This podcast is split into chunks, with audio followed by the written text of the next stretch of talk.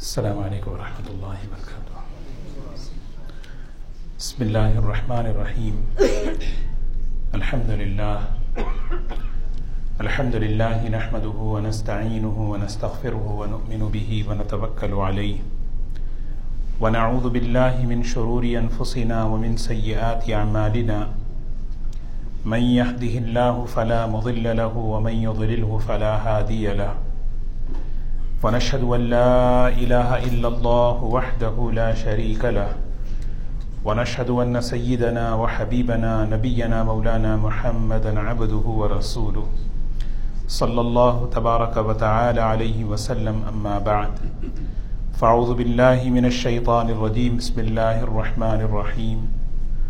لقد كان لكم في رسول الله أسوة حسنة لمن كان يرجو الله واليوم الآخر وذكر الله كثيرا. صدق الله العظيم.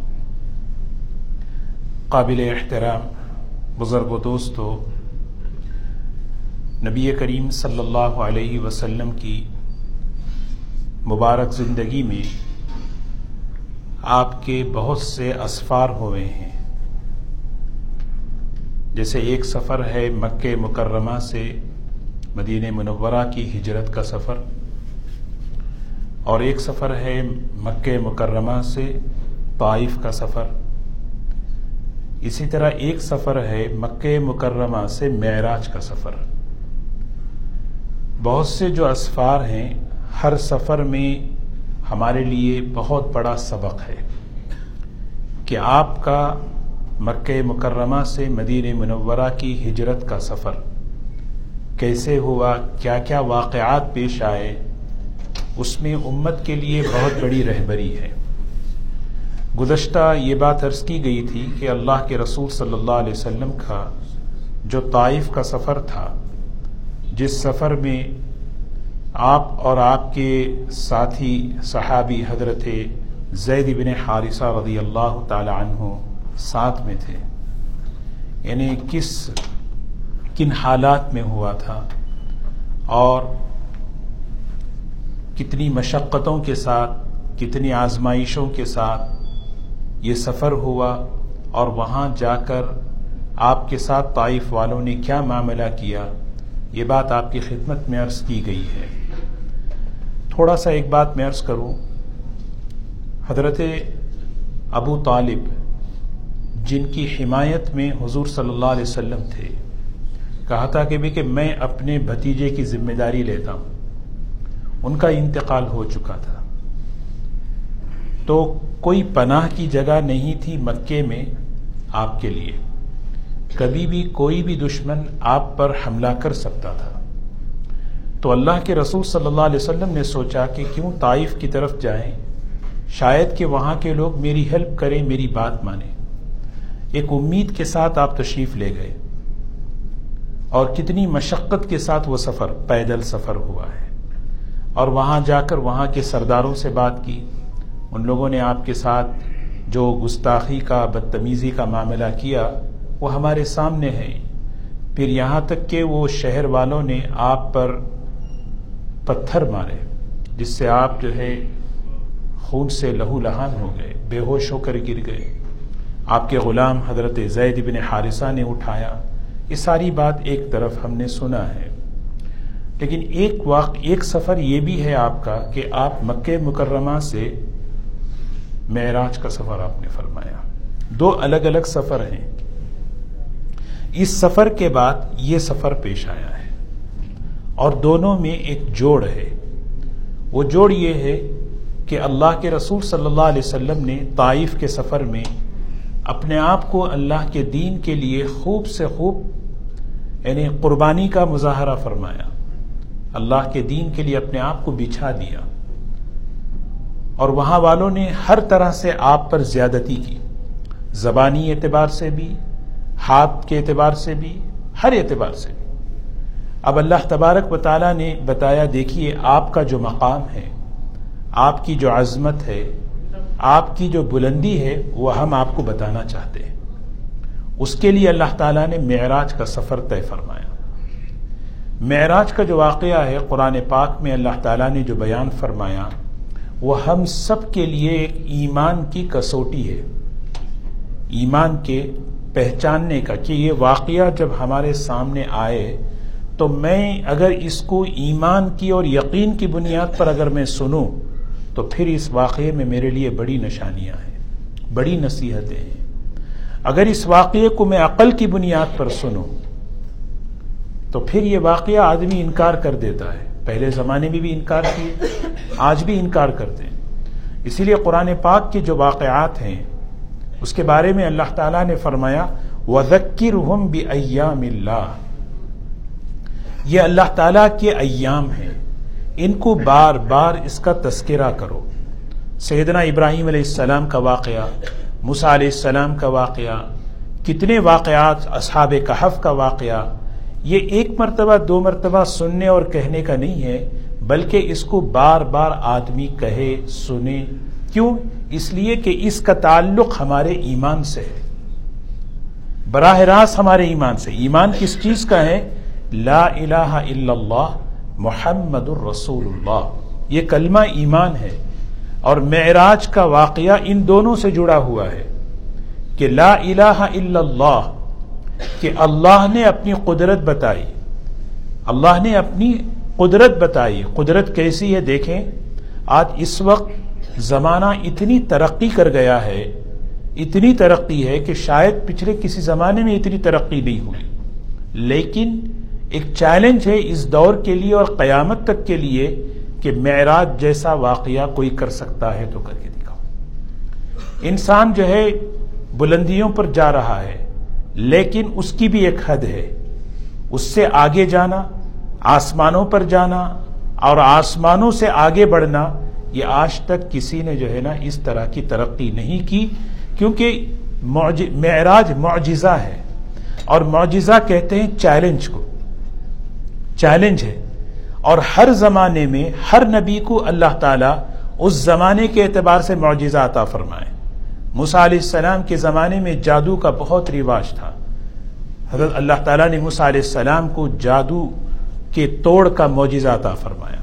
ایک عصا ہے، اسی عصا سے جو ہے سبحان اللہ سانپ بن رہا ہے، پھر وہ جو ہے عصا بن رہا ہے۔ سیدنا عیسیٰ علیہ السلاۃ والسلام کے زمانے میں طب کا میڈیکل سائنس کا وہ عروج تھا کہ وہ اس زمانے کے جو ڈاکٹرز تھے، تفسیر میں لکھا ہے، مریض کی آواز سے اس کی بیماری پہچان لیتے تھے۔ ڈاکٹر کے پاس اگر کوئی جائے، بات کرو۔ اس آواز سے جو ہے نا، اس کی نفس، اس کی جو ہے بیماری کی تشخیص ہو جاتی تھی۔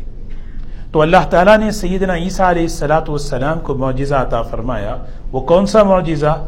اس زمانے کا سب سے ٹاپ لیول کا یہ ثابت کرنے کے لیے کہ یہ ہمارے نبی ہیں، یہ ہمارے پیغمبر ہیں۔ اور حضور اکرم صلی اللہ علیہ وسلم کو اللہ تعالیٰ نے بے شمار معجزے عطا فرمائے۔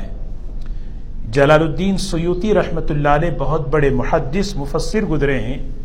لکھتے ہیں، حضور صلی اللہ علیہ وسلم کو تین ہزار معجزے عطا فرمائے۔ پانی سے متعلق، چاند سے متعلق، نباتات، حیوانات، جانوروں سے متعلق، کنکر سے متعلق اتنے معجزات ہیں کہ ہم تصور نہیں کر سکتے۔ اور معراج بھی وہی ایک بڑا معجزہ ہے جو آسمانوں سے متعلق ہے۔ اور حضور صلی اللہ علیہ وسلم کو سب سے بڑا جو معجزہ دیے وہ کیا ہے؟ قرآن پاک ہے۔ قرآن پاک جیسا معجزہ کسی کو نہیں دیا گیا۔ اور یہ زندہ معجزہ ہے۔ گویا یہ چیلنج ہے۔ آج نہیں، قیامت تک کے لیے قل لئن اجتمعت الانس والجن۔ على ان يأتوا بمثل هذا القرآن۔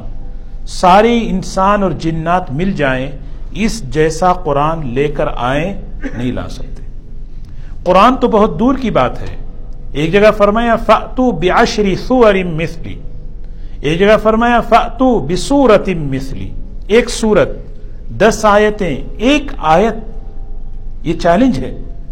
اس جیسا، اور الحمدللہ ایک بات سوچنے کی ہے ہمارے پاس جو قرآن پاک کی جو نعمت ہے، ہر معجزہ اپنے نبی کے دنیا سے رخصت ہونے پر وہ اٹھا لیا۔ آج مسا علیہ السلام کا آسا نہیں ہے ہمارے پاس۔ عیسیٰ علیہ السلام کے معجزے آج نہیں ہیں ہمارے پاس، لیکن حضور اکرم صلی اللہ علیہ وسلم کا معجزہ آج ہمارے سامنے موجود ہے۔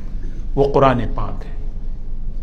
اور قیامت تک محفوظ رہے گا، کیونکہ یہ امت محمدیہ صلی اللہ علیہ وسلم قیامت تک کے لیے اسلام کی دعوت کا کام کرنا ہے۔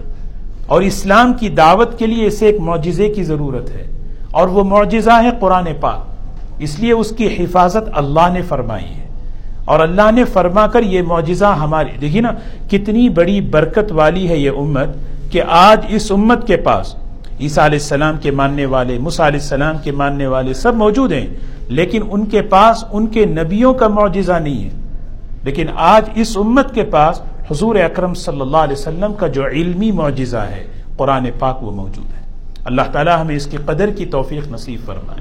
تو میں عرض یہ کر رہا تھا کہ معراج یہ بھی معجزہ ہے۔ معجزہ اس اعتبار سے کہ چیلنج ہے۔ تم کتنی بھی ترقی کر لو، تمہاری ٹیکنالوجی کتنی بھی آگے چلی چلی جائے، ذرا بتاؤ تو صحیح، کیا کوئی ایسی چیز ہے کہ ایک انسان کو رات کے ایک تھوڑے سے حصے میں بیت بیت اللہ سے لے کر بیت المقدس کی طرف۔ اور بیت المقدس سے آسمان اور ساتوں آسمان تک لے جائے کوئی ہے اس طرح؟ آدمی کہتے ہیں نا کتنی بڑی ٹیکنالوجی آج ہے۔ تو بہت بڑی بات ہے۔ سائنس نے بہت ترقی کی ہے۔ اللہ نے یہ یہ ساری فہم، ساری عقل، یہ سارا فن اللہ نے دیا ہے۔ لیکن اس کا مطلب یہ نہیں، جو ہمارا دل متاثر ہو وہ قرآن پاک سے ہو۔ وہ اللہ کی قدرت سے ہو۔ اسی لیے فرمایا وزکر ہم بھی ایام اللہ یہ اللہ کی جو نشانیاں ہیں، اس کا بار بار تذکرہ کرو۔ کیوں؟ اس کے تذکرے سے تمہارا ایمان بڑھے گا۔ ساری ٹیکنالوجیاں سامنے ہونے کے باوجود بندہ کہے گا، لا الہ الا اللہ اللہ بڑا ہے، اس کی قدرت بڑی ہے۔ جددو ایمانکم بقول لا الہ الا اللہ۔ اپنے ایمان کو ریفریش کرو۔ اپنے ایمان کو تجدید کرو، تازہ کرتے رہو۔ کیسے تازہ کریں؟ لا الہ الا اللہ۔ کیسے لا الہ الا اللہ؟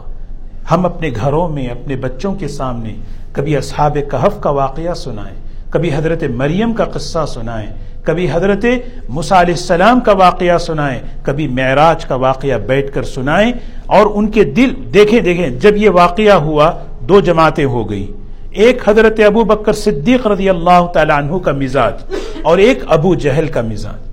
ابو جہل نے کیا کہا جب یہ واقعہ سنا؟ ارے تو آج تو بڑا اچھا موقع مل گیا ہے۔ کہاں ہیں ان کے دوست ابو بکر؟ ذرا ان کے پاس جائیں گے اور ان سے کہیں گے کہ بھی تمہارے جو ساتھی ہیں وہ یہ کہہ رہے ہیں کہ بیت اللہ سے مکے سے بیت المقدس چلے گئے۔ پاسبل ہے۔ دیکھو نا ابو جہل کا مزاج کیا تھا؟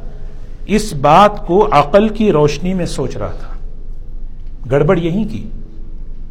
اس بات کو عقل کی روشنی میں سوچ رہا تھا۔ عقل۔ کیونکہ عقل سے اوپر کی چیز ہے ایمان۔ عقل سے اوپر کی چیز ہے قرآن۔ عقل سے اوپر کی چیز ہے اللہ کی وحی۔ لیکن اس کی غلطی یہ تھی کہ اس نے عقل میں سوچا۔ یعنی جا کے ابو بکر سے کہنے لگا، ابو بکر بتاؤ تو صحیح، اگر ایک آدمی ہے جو یہ کہتا ہے کہ مکے سے بیت المقدس جو مہینوں کا سفر ہے اور رات کے ایک حصے میں اس نے کیا ہے، مانو گے اس کی بات؟ مومن جو ہوتا نا، سمجھدار ہوتا ہے، وہ بول کے سوچتا نہیں، سوچ کے بولتا ہے۔ تو حضرت ابو بکر رضی اللہ تعالیٰ عنہ نے فرمایا، بھائی بتاؤ بولنے والا کون ہے؟ کہ لیکن آپ کے جو دوست ہیں محمد صلی اللہ علیہ وسلم۔ تو ابو ابو، حضرت ابو بکر رضی اللہ تعالیٰ عنہ نے فرمایا، اس میں کون سی یعنی یعنی شک کی بات ہے، وہ تو نبی ہیں، ان کا جو خادم ہے جبرائیل، ہزاروں مرتبہ آسمان سے نیچے آتا ہے اور ہم تسلیم کرتے ہیں، ایک مرتبہ وہ رات کے ایک حصے میں آسمان میں چلے جائیں، یہ کون سی بڑی بات ہے؟ یہی واقعہ ایک کو صدیق بنا دیا۔ کہنے لگے یہ صدیق ہیں۔ اللہ ہمیں ایسا ایمان نصیب فرمائے۔ یہ ایمان سے، ایمان کی کسوٹی ہے۔ کیا ایمان ہے؟ انما المؤمنون الذين آمنوا بالله ورسوله ثم لم يرتابوا. ایسا ایمان جس میں شک نہ ہو ڈاؤٹ نہ ہو، جس میں ذرا برابر بھی تردد نہ ہو، شک کہاں آتا ہے پتا ہے؟ جب ایمانیات کو عقل میں سوچتے ہیں، جب ایمانیات کی باتوں کو اپنی عقل سے سوچنے لگتے ہیں، وہی ایمان میں ڈاؤٹ آنے لگتا ہے۔ اللہ تعالیٰ کہ ایسا ایمان، دعا بھی سکھائی اللہ انی اسألک ایمانا لا یرتد۔ میں ایسا ایمان تجھ سے مانگتا ہوں جس ایمان میں شک نہ ہو۔ اللہ تعالیٰ کہہ رہے ہیں، ایسا ایمان جب کوئی لائے، ثم لم یرتابو وجاہدو بی اموالہم فی سبیل اللہ اللہ کہہ رہے ہیں اولائکا ہم الصادقون۔ یہ صدیق ہیں اکبر، اور فرمایا کہ ایسا ایمان جس میں شک نہ ہو، یہ بھی سچے ہیں۔ اللہ ہمیں سچوں میں بنا دے۔ سچے کون ہوتے ہیں؟ جو بالکل ایمان کی بات کو، یقین کی بنیاد کو اللہ کے کہنے پر تسلیم کر لیں۔ زبان سے بولنے کی ضرورت نہیں ہے۔ کل اتعلمون اللہ بدینکم۔ اتعلمون اللہ بدینکم۔ اللہ کو اپنا دین بتانا چاہتے ہو؟ آدمی بعض مرتبہ زبان سے کہتا ہے، اتعلمون اللہ بدینکم۔ تم زبان سے اللہ کو اپنا دین بتانا چاہتے ہو؟ میں مانتا ہوں، میں نہیں مانے واللہ یعلم ما فی السماوات وما فی الارض۔ واللہ بکل شیء علیم۔ زبان سے کچھ بھی کہو، دل کو اللہ جانتے ہیں۔ وہ دل کے اندر جو ہے نا، اس بات پر کتنا یقین ہے، اس بات پر کتنا شک ہے، وہ اللہ جانتے ہیں۔ اگر کسی کے پاس یہ ایمان ہے، ایسا ایمان تصدیق والا، بغیر شک کے، اس کا کوئی کمال نہیں۔ یہ اس کا کمال نہیں ہے۔ آگے آیت میں فرمایا، یمنون علی کا ان اسلم یہ احسان مت جتاؤ کہ ہمارے پاس ایسا ایمان ہے۔ ہاں؟ نہیں. بل اللہ یمن علیکم ان ہداکم للایمان. ان کنتم صادقین. یہ اللہ کا شکر ادا کرو کہ اللہ نے توفیق دی، ایسا ایمان دیا کہ غیبی باتوں پر آدمی یقین کر لیتا ہے۔ اللہ ہمیں ایسا یقین نصیب فرمائے۔ تو میں عرض یہ کر رہا تھا، معراج کا جو سفر ہے حضور اکرم صلی اللہ علیہ وسلم کا، سبحان اللہ۔ بارہا آپ نے سنا، کیسے ہوا؟ آپ حضرت ام ہانی رضی اللہ تعالی عنہ کے مکان میں سو رہے دروازے سے نہیں آئے جبرائیل اور میکائل چھت پھٹی، آ گئے۔ ایک بڑی چیز، خلاف عادت ہو رہی ہے۔ آپ کو اٹھایا۔ ایک طرف حضرت حمزہ، ایک طرف حضرت جعفر سو رہے آپ کو اٹھایا، بیت اللہ لے گئے۔ آپ کے سینے مبارک کو چاک کیا۔ آپ کے قلب کو، آپ کے دل مبارک کو جو ہے نا، زمزم سے دھویا گیا۔ اور اس کے اندر علم اور حلم، ایمان اور صداقت کو بھرا گیا اور پھر آپ کے سینے مبارک کو جو ہے جوڑ دیا گیا۔ پھر اس کے بعد آپ کے لیے جنت کی سواری لا رہے ہیں۔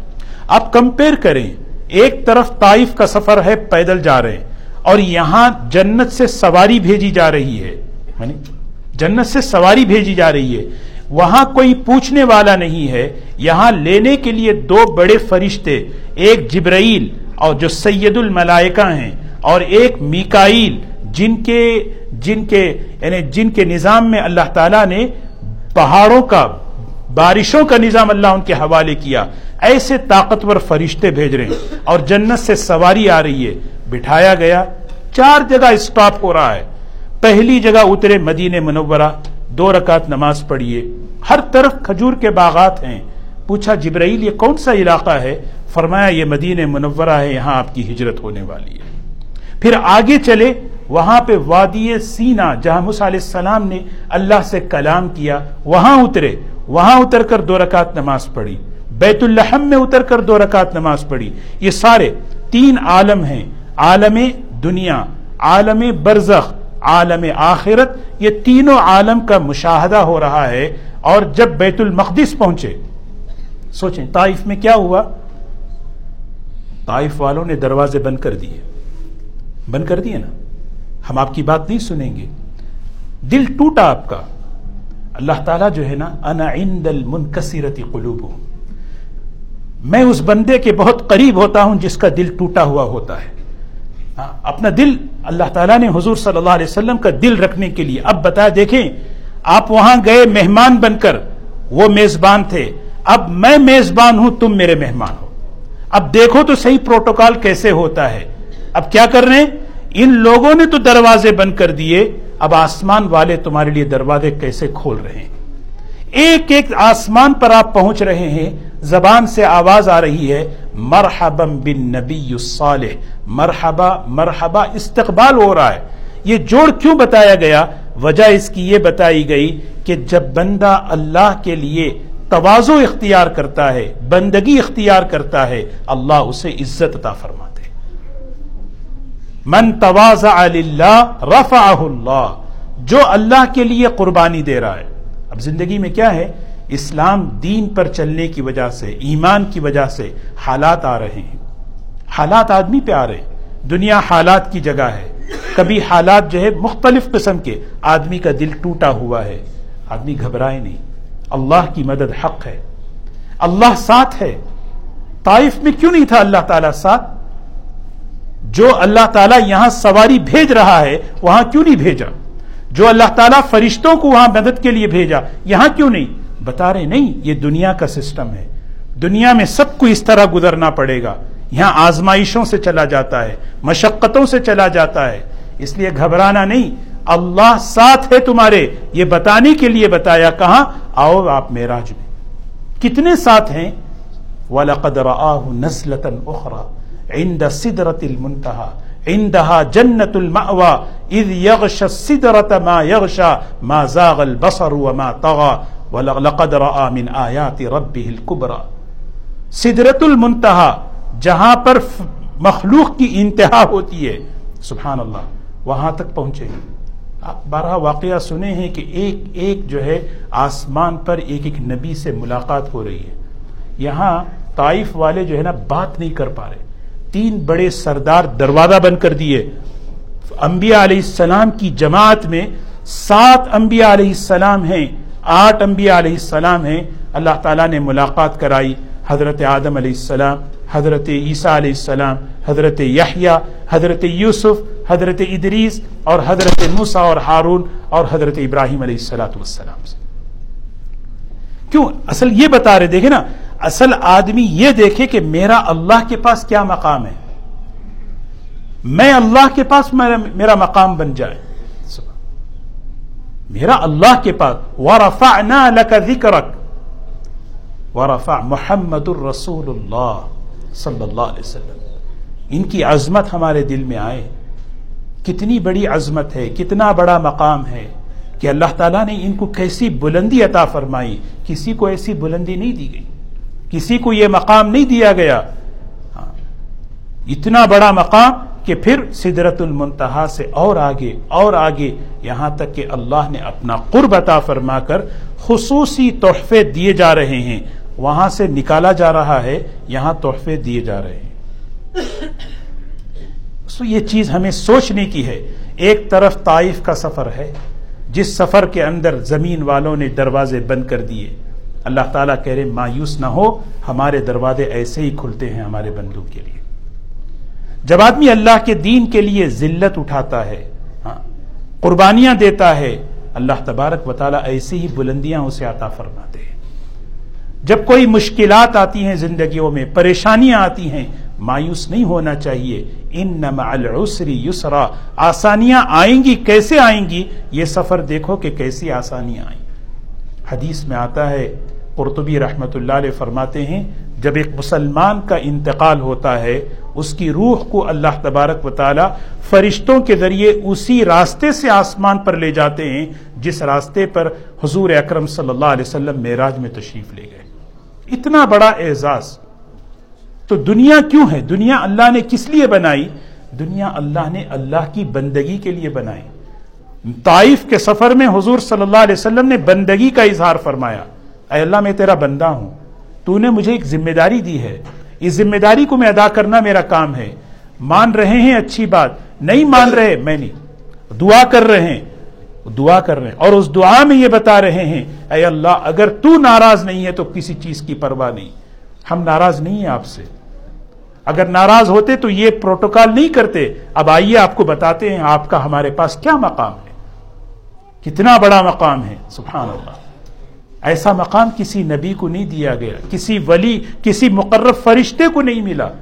سارے فرشتے دیکھ رہے استقبال کر رہے اسی لیے دوستو، یہ واقعہ جو ہے نا، ہمارے ایمان کی کسوٹی کا ذریعہ اور اس کا ہمارے عمل سے بھی تعلق ہے۔ ہماری عملی زندگی سے کیا ہے؟ عملی زندگی ہمیشہ یہ ہو کہ ایک مسلمان کبھی بھی کسی بھی حال میں مایوس نہ ہو۔ ہر حال میں یہ یقین رکھے، اللہ میرے ساتھ ہے۔ اللہ میرے ساتھ ہے۔ واپس جب تشریف لائے آپ مکے مکے مکرمہ، سارے مکے والوں نے آپ کے لیے دروازے بند کر دیے تھے۔ سوچیں ایک آدمی مکے میں پیدا ہوا ہے، اس کے لیے مکے کا دروازہ بند۔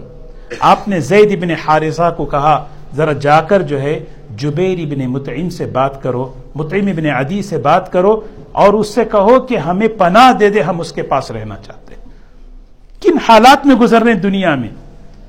آدمی دنیا میں حالات میں اگر گزر رہا ہے، یہ یہ نہ سوچے، نہیں، بلکہ یہ سوچے، میرا اللہ کے ساتھ معاملہ صحیح ہو۔ اصل چیز ہے میں اللہ تعالی والذین اتقوا فوقهم یوم القیامہ۔ اصل عزت اللہ کے پاس، اصل کامیابی اللہ کے پاس۔ دنیا کی زندگی یہ تو انسان کے لیے حالات اور امتحان کی جگہ ہے۔ اللہ تبارک و تعالی ہمیں اس پر یقین نصیب فرمائے۔ یہ جو معراج کا جو واقعہ ہے، یہ واقعہ خاص طور پر ہم اپنے گھر میں، اپنے بچوں کے سامنے اس کو بٹھا کر ہم انہیں بات کریں۔ خاص طور پہ، کیونکہ یہ واقعہ اگر اگر خدا نہ خواستہ، اللہ نہ کرے، اگر یہ واقعہ سن کر اگر ہمارے بچوں کے ایمان میں اگر تزلزل پیدا ہو، یہ بہت بڑے فکر کی بات ہے۔ کیونکہ یہ جو دور ہے، یہ عقل، جو چیز عقل میں آتی ہے، اس کو اس کو ہم لے لیں۔ ہماری نسلیں لے رہی ہیں۔ اور جو چیز عقل میں نہیں آتی، اس کے بارے میں شک پیدا ہوتا ہے۔ ہمیں سمجھائیں کہ دیکھو، یہ اللہ کی قدرت ہے۔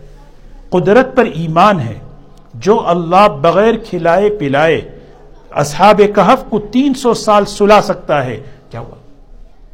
یہ اس ساری بات قدرت پر ہے۔ جو آدمی قدرت پر ایمان نہیں رکھتا، اس سے کوئی ہماری بات ہی نہیں ہے۔ بات ساری اس پر ہے جو قدرت پر ایمان رکھتا ہے۔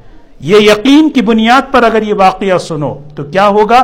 یہ واقعہ ہمارے ایمان میں اضافے کا سبب بنے گا، ترقی کا سبب بنے گا۔ سنتے جائیں، سبحان اللہ، کیسے اللہ کی قدرت ہے؟ کیسے اللہ کی قدرت ہے؟ ہمارے نبی کی شان دیکھو، یہاں تو ان لوگوں نے طائف والوں نے حضور صلی اللہ علیہ وسلم کی نبوت کو تسلیم نہیں کیا۔